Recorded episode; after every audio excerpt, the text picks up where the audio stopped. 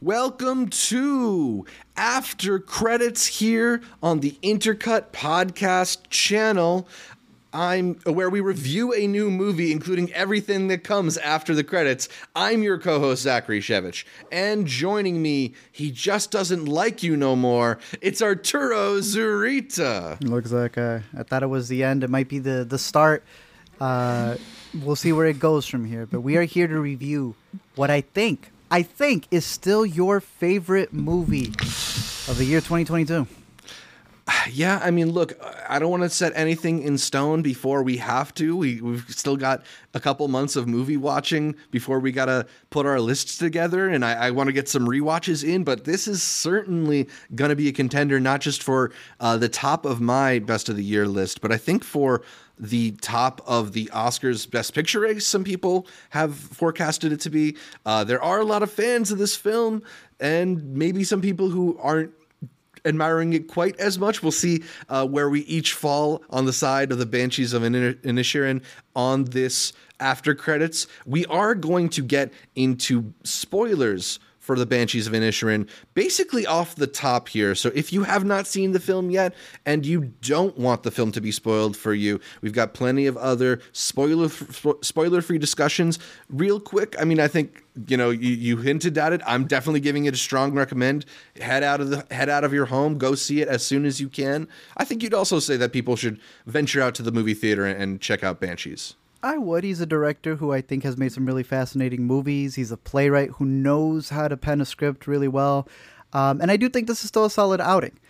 I know you got your sticker, you voted already. And I think as of now, if the election was in, you got your one best picture right there. I would say yeah. that he has made some other movies with these two that I think are superior, but I know that this is one that's going to grow on me with time. So my only recommendation yeah. is if you were to leave the house to go see it, I think you want the sun after this. This isn't a late night weekend uh, with the guys. This is one to catch as like a matinee, come out, discuss it. You want the sun hitting you as soon as you leave the theater because that's all that's hitting these yeah. gentlemen as they're full of despair. Holy smokes, are they in the most beautiful looking locations that I've seen in a movie in 2022? Um, so I would also say Absolutely. leave the theaters. I think for you, it's more of a combo price, full out, uh, as high as you can go. I'd stick with the matinee, definitely. but nonetheless, I could definitely see it uh, being in some Oscar categories at the end of the year. Yeah, for sure. So let's dive into the beautiful waters of the North Atlantic Ocean off the coast of the Aran Islands to discuss mm. Oscar winner Martin McDonagh's latest film, the Banshees of Inisherin. Inisherin, Inisherin. A fable like balance of the silly and solemn, Banshees takes place on a fictional Irish island named Inisherin. It's 1923, and bullets and bombs from the Irish Civil War echo out over the waters, but uh, but on Inisherin, the only war that matters is the one that's about to be waged between two longtime friends.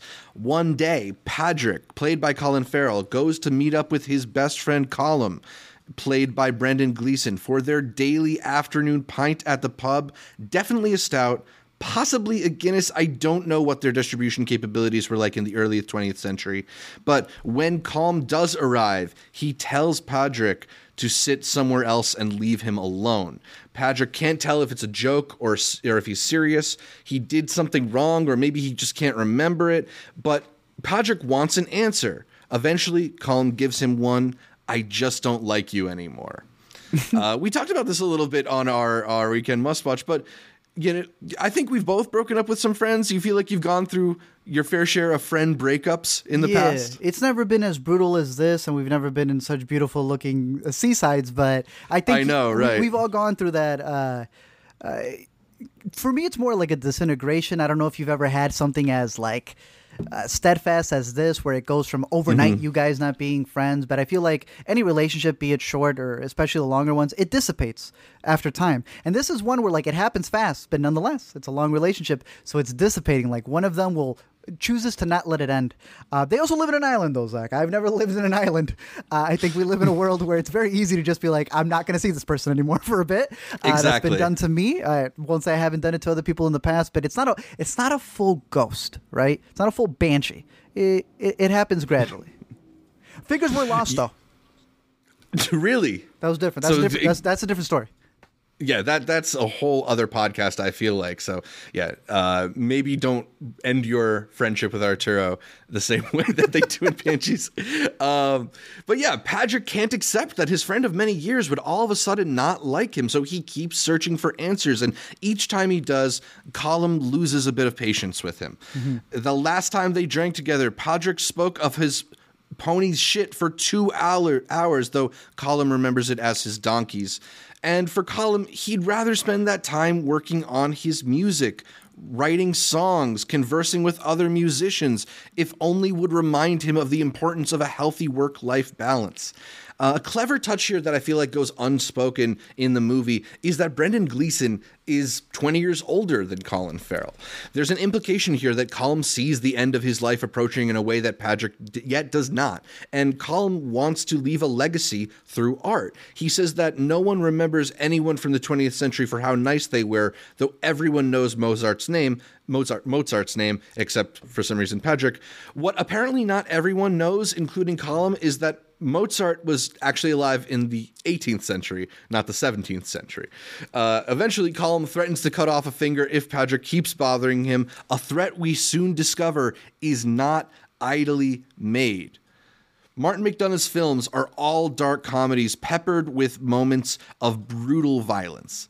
Uh, you mentioned that in Bruges might be your favorite of the Martin McDonagh catalog, and it's also the previous one, previous one that pairs Colin Farrell and Brendan Gleeson here. Although in a bit of a um, reversal of their char- characters, in that uh, Colin Farrell is the much more nihilistic one in In Bruges, whereas Brendan Gleeson sees the glass half full and sees some beauty like in the world. Yeah, maybe you like that. That, that dynamic be, better. That could be it. I think they're just better s- switched. I hated seeing Colin Farrell.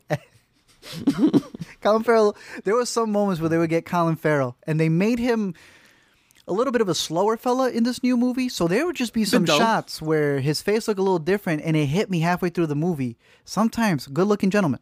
They made him look like the caveman from the Geico commercials, man. They made him look dull in the new movie. So I guess I just like him being more nihilistic than a simple fellow. Yeah, I mean, he does have that like intensely furrowed eyebrows that you could like hang it's chandeliers off yeah. of or something. Yeah. Yeah, I mean, I I don't know the last time I've seen eyebrows do more acting than this film, but like if you're not going to give Colin Farrell the Oscar, at least give it to those eyebrows. Uh, Patrick refuses to accept the painful truth that his friendship has changed. Colm insists on becoming a martyr in the name of teaching Patrick a lesson. Meanwhile, Patrick's sister, Siobhan, played by Kerry Condon, Great uh, watches in horror as this all plays out and realizes that life on Inisherin is a life of purgatory, a prison of dull and awful men who would rather destroy each other than listen to one another. She seeks peace by moving to the Irish mainland, where at least there the civil war is coming to an end, because there's still some ugliness left to be dealt out on Inisherin. We uh, we have to also talk about Jenny, who's probably the real scene stealer of Banshees of Inisherin. Although you know, art you can take EO and shove it. I feel like Jenny hey, hey, is the hey. movie donkey of 2020. You're supporting best supporting donkey of 2020. Can I get a pi- picture of Jenny? Where's my picture of Jenny? Here you we got go. A picture of Jenny. I got a picture of EO if you need yeah. it. no, no, no. It's, this is a Jenny podcast here. Jenny, very good girl. Uh, unfortunately, Colm's final set of fingered fury left at the front door of Patrick's house gets gobbled up by his beloved donkey, and a fingers. devastated Patrick. Sorry, I always say, pick up your fingers. Exactly right. Can't just leave them scattered about. Um, and uh, Jenny choking on them. Unfortunately, saddest moment of the movie passes away. A devastated Patrick, now without his sister and his donkey, finally gets angry and tells Colm that he's going to burn down his house. After all that's happened, it's the dead donkey that finally does make Colm feel a bit of remorse. So when Patrick arrives at his house to burn it all down, Colm stays inside. Though not long enough to die in the flames, Patrick finds him the next day out on the beach. Colm thanks him for taking care of his dog. Patrick says anytime. After all, that's what friends do. And finally, the two men part ways in one of the bleaker comedies you're bound to see. Arturo, it's a bleak comedy about the end of a friendship, but do you think it worked better as a comedy or as a drama, or do you think it worked just as well as both?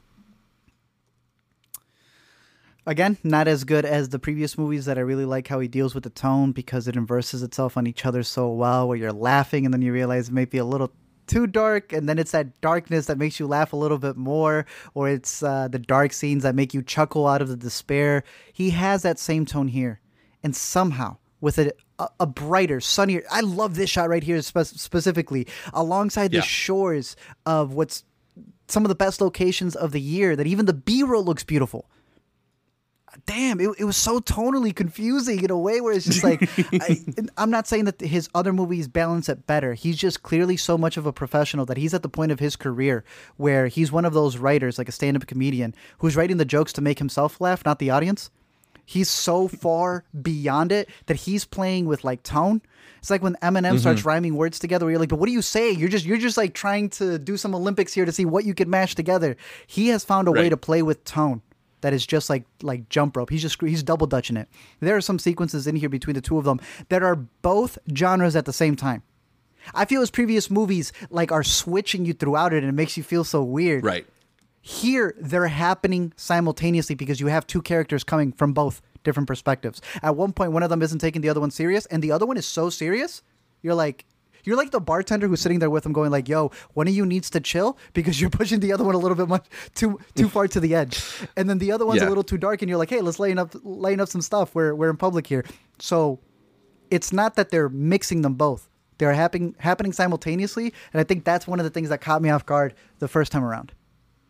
Yeah, I think in a lot of McDonagh's previous films, there is more of like a descent into the darkness, right? You Yeah. start in kind of like a uh, in a sort of funny, sort of uh, witty back and forths, and you get the uh, lots of repeti- repetitions in dialogue, which is a very kind of like theatrical thing that you think he's bringing from his playwriting.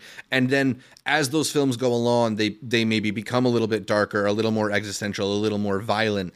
Um, Banshees is definitely a little more of like a tonal ping pong in that it starts on this kind of like lighter, breezier kind of you know difference of opinion about the end of this relationship comedy. And then it's just spec uh, uh, peppered with all of these moments of just like true existential dread uh, whether it becomes like the questions of like are you too boring to spend time with? Or like what is like a good use of time? Like how nice are we expected to be as humans? Like what what what is decent behavior? And i i just kind of love the way in which i feel like I, I almost feel like it's like being like pulled like a puppet in all these different directions and like uh it, it's a little more unexpected because it's not quite so um increasingly increasingly dark.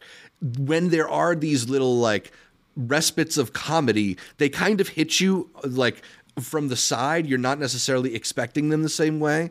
And i think it's just very very strongly written the the way that he's able to balance the like humor of the silliness of their situation the with you know uh barry keoghan's character saying like what are you 12 when he finds out that they've had their friendship breakup. Like it's a very silly thing to depict two men doing I, we don't have a lot of like films in the first place that focus on male friendship but particularly films that focus on like the end of a male friendship.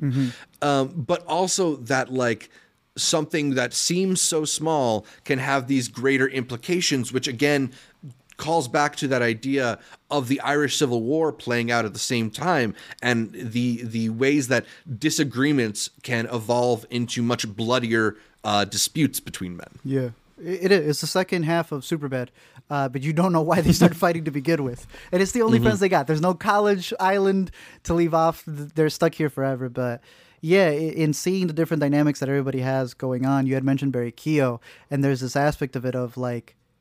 Who were you agreeing with more at the beginning? Did you feel bad for the character of Colin Farrell, feeling like, well, who else do you have here? His sister argues for him. He's always been dull. So why is it this random morning that you decided to not be friends with my brother? But then you also have um, Brendan's character, who, while he is easily the one who you're not supposed to agree with, I think the movie does a good job. I'm not justifying his actions, but I think it does Right. a decent enough job to put you in this 1920s setting, and you know, an island out there in the middle of a civil war, where you kind of see why he's thinking the way he's thinking. He has this kind of like backstory and being an artist and what he wants to be. Uh, this Totally. idea of like who who does want to hear two hours of someone talking about their donkey or horse? Does it really matter when one little thing is off? Um, No, because I do think there is a relatable factor to the idea of like this person is a waste of my time, and especially because the way that like the the film sort of gets at the existential, like what is the purpose of my living here? What do I want my life to mean? Uh, you you really do get an understanding for why he might feel that way, even though he's going about it in perhaps like the harshest way we can imagine without like directly like attacking him or something. It- Yeah. It, just seems so cruel to a guy who seems so kind. But I think one of the things that I appreciate about how McDo- McDonagh depicts it is that you kind of go back and forth between who you feel like is to blame. Like at first, yeah, obviously, uh, Colm's to blame. He's the one who's decided to to end things. But the more you find out about Podrick and you you see what he gets up to and how he conducts himself, you kind of get why a guy who has at, at least these intellectual kind of the intellectual kind of bent that Colm does, the musical uh, aspirations that he does, wouldn't want to spend two hours talking about donkey shit. For sure, because he's a person who wants to write a song, which is why he's cutting his Yeah. fingers so that he can never play said songs either. so you know, there's parts of the movies that caused. There was a couple who was with us in the theater. They got up. She was like, "What happened?" She just did not know who she was supposed to be rooting for, uh, where she's Yeah. supposed to be going by the end. She didn't like either of the characters by the end of it. But that's when you started like you start realizing little by little uh, that they have this through line of one of them coming off as the intellectual, the one who knows a lot of things only to not have everything perfect. And then the other person who doesn't think that he's malicious, only to realize that he's kind of foolish, but he has no problem with being dull. So you have a person who's the idiot and then the other one who's the smart one. But in reality, they're both kind of in the same position. And the smart one who wants to mm-hmm. have these bigger aspirations, he's not willing to leave like the sister. He's still in the same spot. So as the sister says, what do you need Right. more time for? Once you're done rehearsing your song, what's the problem with Padre? And then the same Right. thing with And- him. and- what is he doing more of? Yeah. No, and then another thing that goes unspoken in the movie is like, yeah, he has this aspiration to write the song to uh, contribute to his great legacy, but like, do we really think that the next Mozart is this uh, older man on the island of Inisherin who's just picked up the fiddle, right? 20 years like, older, yeah. yeah, like uh, you know, by the end, uh, Podrick says your song says the song is shit too. Like, uh, Yeah, he was just mad though. You know that. Sometimes sometimes you say things to your boy, you didn't really mean it. You were just heated at the moment. yeah, he was heated in the moment for sure. But you know, I, I think there is like a bit of, um, even if it's not necessarily acknowledged, a bit of judgment on uh Colm for thinking that this is going to be how he can preserve his own legacy, especially given that he's like willing to sacrifice his fingers in the process. That like it it kind of is like a fool's fool's errand to believe that you can do this, w- which to me is also that much funnier when you consider that Martin McDonagh has said that some of his inspiration for the character is his own desire to write more and belief that he should be making movies more frequently. So I don't know if that what that says about his perspective. I think that's Uh, interesting. that's one of the reasons I want to yeah. rewatch it because I remember we had the Carscast boys on here and they were talking about really viewing the movie as a response to his previous one, having made it all the way to the Oscars and having all of this love that he's gotten the entire time throughout Mm-hmm. all, all of his movies, and then Three Billboards having a backlash that a lot of people, or him in particular,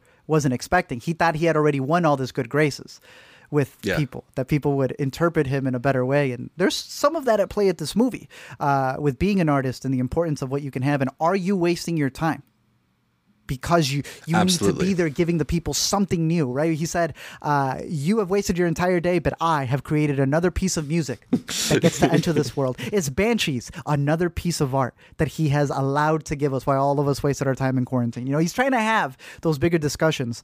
Um, and then when you have uh, Podrick, it keeps go- Yeah. I, my Podrick is the guy from the, the, the you know what I'm talking about, bro. The, the, the Game book. of Thrones? Not even no, Yeah. it's not even that Podrick. oh no no wait, it's a uh, th- th- uh, Harry Potter right? no, it's it's uh, What is it?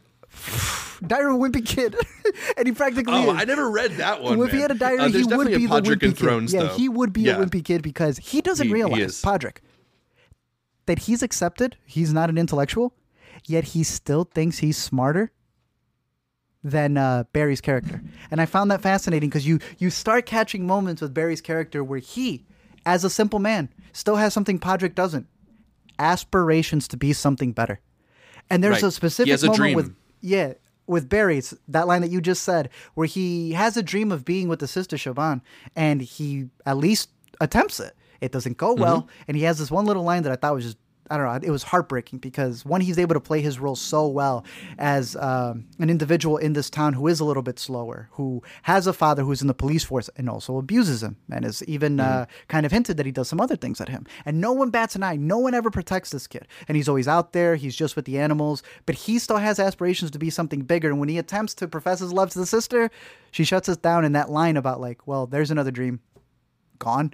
I was like, damn, because I don't know. I don't want to connect something that I don't want to connect there, but it's like the way that he loses a dream is maybe the same way that you've had Colm losing his dreams his entire life, and now he's at that point of mm-hmm. despair at the end. But there is one sequence between the character of Podrick, who knows he's a fool, but he still thinks he's smarter than this one over here, Right. where Barry's character says touché at the dinner table.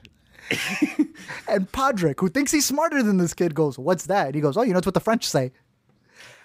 At least this boy right here knew more stuff than someone who was like twice his age, right? Because the sister was already like twice his age, and the sister said, "Nah, it's I'm way too old for you." But uh, Podrick, Podrick was just so far behind. He really had no other aspect. He was like SpongeBob. Wake up in the morning, go to the one place you're supposed to be, drink a beer, go back home.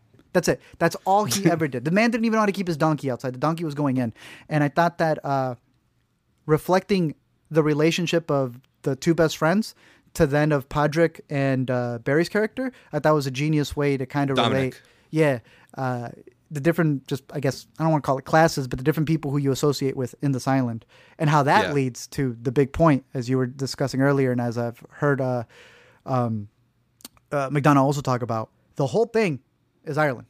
I love stories that are able to take one house, one room, hotel, hell, one island, and have that be indicative of the story of Ireland as a whole. And a civil war, which is really just two friends, not realizing what the end result's going to be or why they even started fighting in the first place or who they're hurting. But a civil war that you end up with, a domestic dispute, and uh, what that leads to, and how even 100 years later, does it make any sense? Um, I think there's a lot more there to pick at that I found to be very fascinating. Uh, once you start seeing Absolutely. other characters comments on that, there's one police character, his father, uh, Barry's father, Mm-hmm. who says, "Yeah, I'm gonna get paid. Uh, I don't know how much money uh, to see someone get hung." Executed. I- I, think Executed. he says hung. Yeah. No, I think he wanted them to be hung, but they're getting executed in Oh, a right. different way, Right, right? right. And he's like, "You don't know which one it is." He goes, ah, "I don't care which side it is. One of they're Irish of some sort. Hell, it could be you." he says to uh, Brendan Gleeson's character, "I'm just glad I'm getting paid." And I thought that was very Mm-hmm. indicative of what the story was trying to say about uh, looking back at the Civil War that's happened in Ireland. So um, that I thought was a was a very profound way to integrate a personal story into something bigger of the land while showcasing it all on this land. Absolutely, there there are a lot of layers to this, and uh, I'll also shout out uh, Connor, who's in the live stream for his review on Letterboxd, where he uh, breaks down the movie as well. And one of the things he points out is how you know Dominic is this character who, despite being uh, not necessarily, or, or the probably the dullest person on the island, is also somebody who doesn't dance around the issues and is able to kind of just like uh, t- address things directly in a way that some of the other characters are not. And beyond that, like he's so because he's received no kindness in his upbringing, he's so desperate to receive kindness from Padrick, who like doesn't really give it to him. Uh, would rather is is preoccupied with trying to uh, restore his relationship with Colm and then his, his sister. I don't know. It just there's there's a lot of like consideration into the the whole dynamics of this island and uh, the the relationship and. I, I- I think it's just a very smartly written, uh, a very smartly written script. You know, I think uh, the the way that these people are defined is very uh, sharp, and you kind of understand them as nuanced people, not necessarily just as like uh, 2D creations. And you kind of you kind of empathize with everybody, even if you get frustrated along the way with some of their decisions. Uh, speaking of which, the the biggest decision in the film is obviously the severing of Colm's fingers. When that moment happened, what were you thinking? Did you did you buy it? Did you like it, or were you just wondering why this man's so angry? I wish that I had never finished the trailer. yeah, that me too. I, I wish that was something that was not necessarily spoiled for me. Although I wonder if maybe going into the film, kind of knowing that was coming, I bought it more. Really? It, okay. I don't know. That's interesting. I thought it was spoiled to me, and I, I usually judge it from the perspective of that comes in well more than an hour into the movie. And that's when I feel Right. it should not be disclosed because that feels like a revelation of something because he doesn't even announce it. Like this isn't like I'm gonna announce it at the beginning and you won't see me commit to it until an hour in. No, he doesn't Right. announce it till an hour into the movie. Hey, here's a new thing I'm adding because you won't leave me alone. And a minute into the trailer, it's it's there. And I think I, again, I don't know how I would have reacted to it if I hadn't seen it, but it felt like something that was so deep into the movie. I wish I didn't know about it, so I would have been as surprised as he was. Maybe uh, instead, I found Totally. myself the first hour waiting for him to get to that point. So, um, I still don't get it, other than it being a metaphor uh, for the war and how you know a group of people mutilated themselves, you know, Mm-hmm. uh, killed their own in order to do something. I don't Right. really understand how it fits to his character, and I don't know if what's at play there is a difference in the script because they had mentioned the actors uh, had mentioned that he had sent them all this script years ago when they were still working on In Bruges or something else, like almost a decade, and that he rewrote everything other than the part where it's two best friends who no longer want to be best friends. Um, Yeah. He took basically the the plot of the script and rewrote it from the beginning. So I don't know if there was something different there. It sounds like the fingers are new. So I to me, narratively speaking, just for that character's decision, it didn't make a lot of sense until a particular uh, sequence between him and a priest. Uh, and there are 2 The first one is very funny because it's him all kind of opening up to the priest. That uh, you get this little hilarious moment where the priest just swears, and uh, I've yet to loved- see a priest. I love the line- PG, bro. not not in a McDonagh movie either. Uh, Martin or John Michael McDonagh. They both love uh, their priests dropping fekins every, every now and priest, then. bro. Even Godlin from Chicago, and I'm thinking Fleabag. Like, no, pri- I just want to see a PG priest, bro. That's it. Uh, but you were saying, He has one of my favorite lines in the movie when uh, uh, Brendan Gleeson asks him if it's a sin Yeah. that he's no longer talking to, uh, and he says, "No, but it's not very nice." so you have a, a, a really good uh, dynamic there between uh, a man kind of looking back at his life and religion. And it was, it's specifically in their second conversation where he comes up to him and he talks about, is it a sin to not be nice? And he goes, well, it is a sin to mutilate yourself, right? Especially in Catholicism. Um, And they bring up a, a conversation about despair. He goes, are you still feeling that desperation? yeah. But will you continue to not do anything about it? No. And you get this part in the third act where I feel it's a director setting up something for you to complete it in your thought as an audience, where it all builds up to the donkey dying, uh, Patrick's character wanting his revenge, and telling Colm at the bar in front of everybody, I'm going to burn your house tomorrow, keep your dog out of it. And you as well, because you know I'm going to be there. And he stays in the house when he sets it on fire. And I really thought, I was like, damn, was this a long winded way for you to be too afraid to commit to going through an act that you get your friend to do it. It doesn't play out that way though. So i again, you know, it's one of those movies where it's leading you one way and another. Uh, how did you take that whole sequence at the end, uh, leading Padrek to commit the act, and then uh, how Colm deals with it at the end? Yeah, I mean, I think it's it's a really interesting choice because obviously there's sort of another element to the film in that, like, even though he won't address it, he's clearly got some depression issues going on. Like, he's no longer uh, sees meaning in his life as as it was, and whether that you know it's his inability to do something bigger or just feeling the extra uh, guilt for how he's hurt his friend in this other way especially considering like how how alone you know there's a we we didn't talk about the recurring idea of like do you feel lonely that comes uh, uh, up in the film. And knowing that uh, Patrick is alone at that point with his sister gone to the mainland and his beloved donkey dead um I, he i'm sure he's like feeling that added guilt. But I, to me, I wonder if that that last bit and not being able to uh, stay in the house is because he knows that uh, Patrick is alone and he doesn't want to leave him alone. That could be it, because there's even that aspect of Patrick, like you said, not realizing how he is to other people, because as upset right. that he is that his friend isn't being nice to him, he's an asshole to Dominic. Everything yeah, that he exactly. feels, he then does in reverse to the person who's below him. And mm-hmm. that idea of being lonely when Siobhan leaves and she says goodbye to the brother and they're on those beautiful looking cliffs. There's a figure next to uh, Patrick's character. And at first Bring I thought it was back. Huh? Let's bring those cliffs back. We, yeah, we, I thought it can, was. We calm. can look at that vista more. I thought yeah. it was calm for a second because it would literally be this shot right here in the ocean behind them. Siobhan is leaving. I want to say that Colin's character is in that first cliff right behind him, and then right there in the back, there's someone else. It would have been Dominic, nah? Yeah, yeah. Dominic being rejected by the sister, looking out at the sister, both of them saying or looking at her leave. But Patrick doesn't see that Dominic's there, and they won't find his body until after, because out of everybody mm-hmm. who was lonely only one of them actually went through with the act of right going through it. Um, yeah. Whereas, like you said, at the end of the day, if you're looking at both of these being the psyche of McDonagh, one an artist who feels that he's not providing anything if he's living his personal life. Pretty much that's how I saw it at the end. Is he's saying that there's two sides of me. If I'm Colin, then I'm not focused on the important stuff, which is work, and I'm only being nice and going out there to have pints with my friends, is that a life or is that a waste of a life?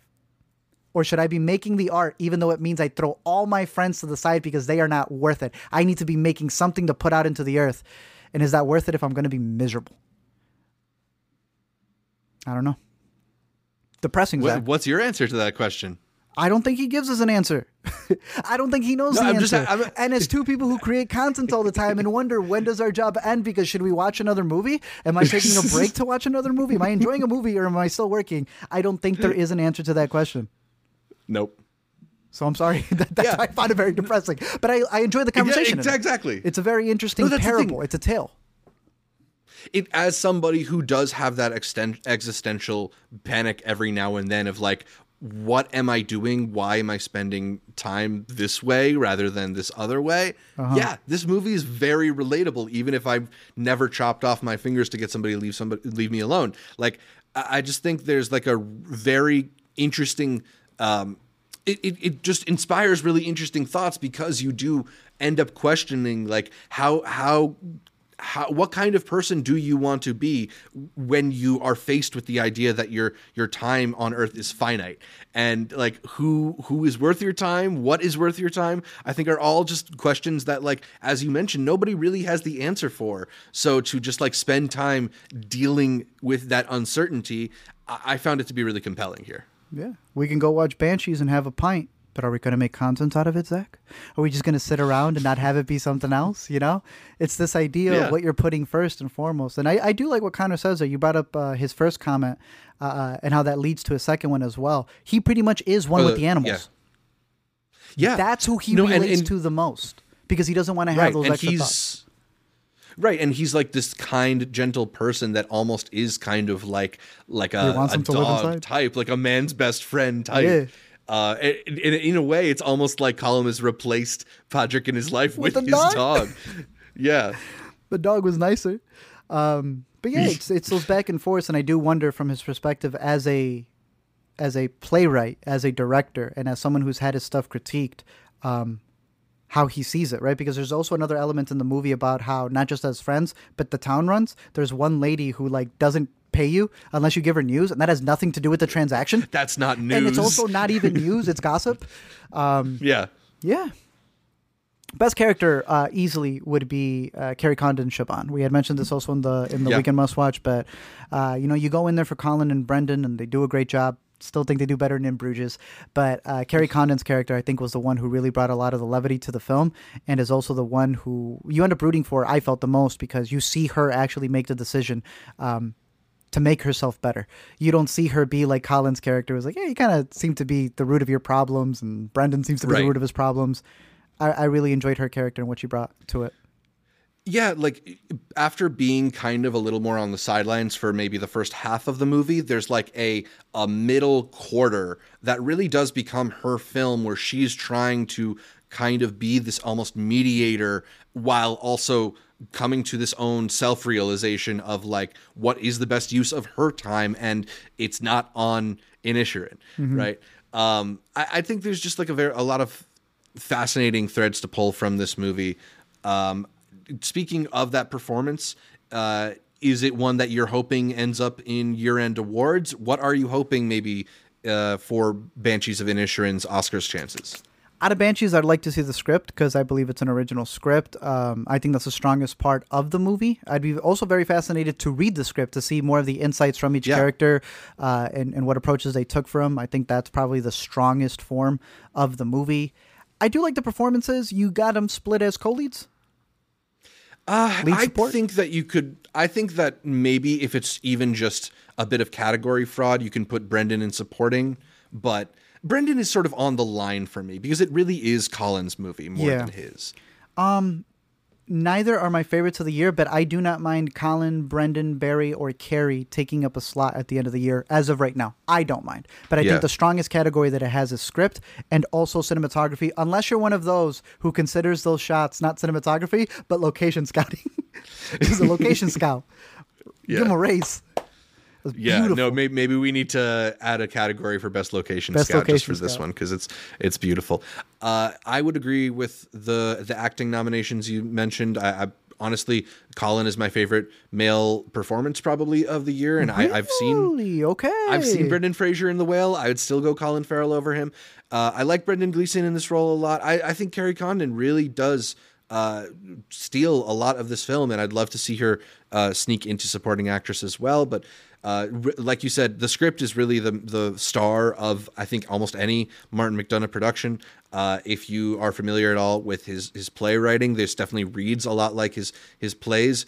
Uh, read some of them. he yeah, somewhat interestingly, he started a trilogy of plays that are meant to be set on the Aran Island, starting with uh, the Lieutenant of Inishmore, and uh, there's another one that is slipping my mind. But uh, he ended up not finishing that trilogy, and in a way, Really? he feels like this is sort of the end of that Aran Islands trilogy. So if you also like this one, I definitely highly recommend uh, reading the Lieutenants of uh, the Lieutenant of Inishmore. Decent. All right, gonna have to check that out. But I would also recommend definitely go check out his older movies. Seven Psychopaths, I said was one of my favorites. It's not his best. It's just so much fun and it's crazy and it's out there. Yeah. Uh, in Bruges is still the one that I prefer over this one, but I've seen In Bruges like Yeah. two, three times. Uh, I'm looking forward to rewatching this one. Um, I just feel it's definitely more of the intellectual, emotional type of existential discussions of existence and what you should be dedicating your life to Totally. as opposed to the other ones which are just sometimes vulgar just just because. And they go through again the, the same type of stuff. Depression and, and everything but in a more surprisingly lighter tone. I always thought that it, uh, pushing those previous movies was a little bit more like just know that they get pretty dark. And i feel Yeah. like this one because of how serious the discussions get and how like down to the point it is that it feels more real. Um, Well, it just it's also it that they heavy. they go through so much pain to get to the end of the film.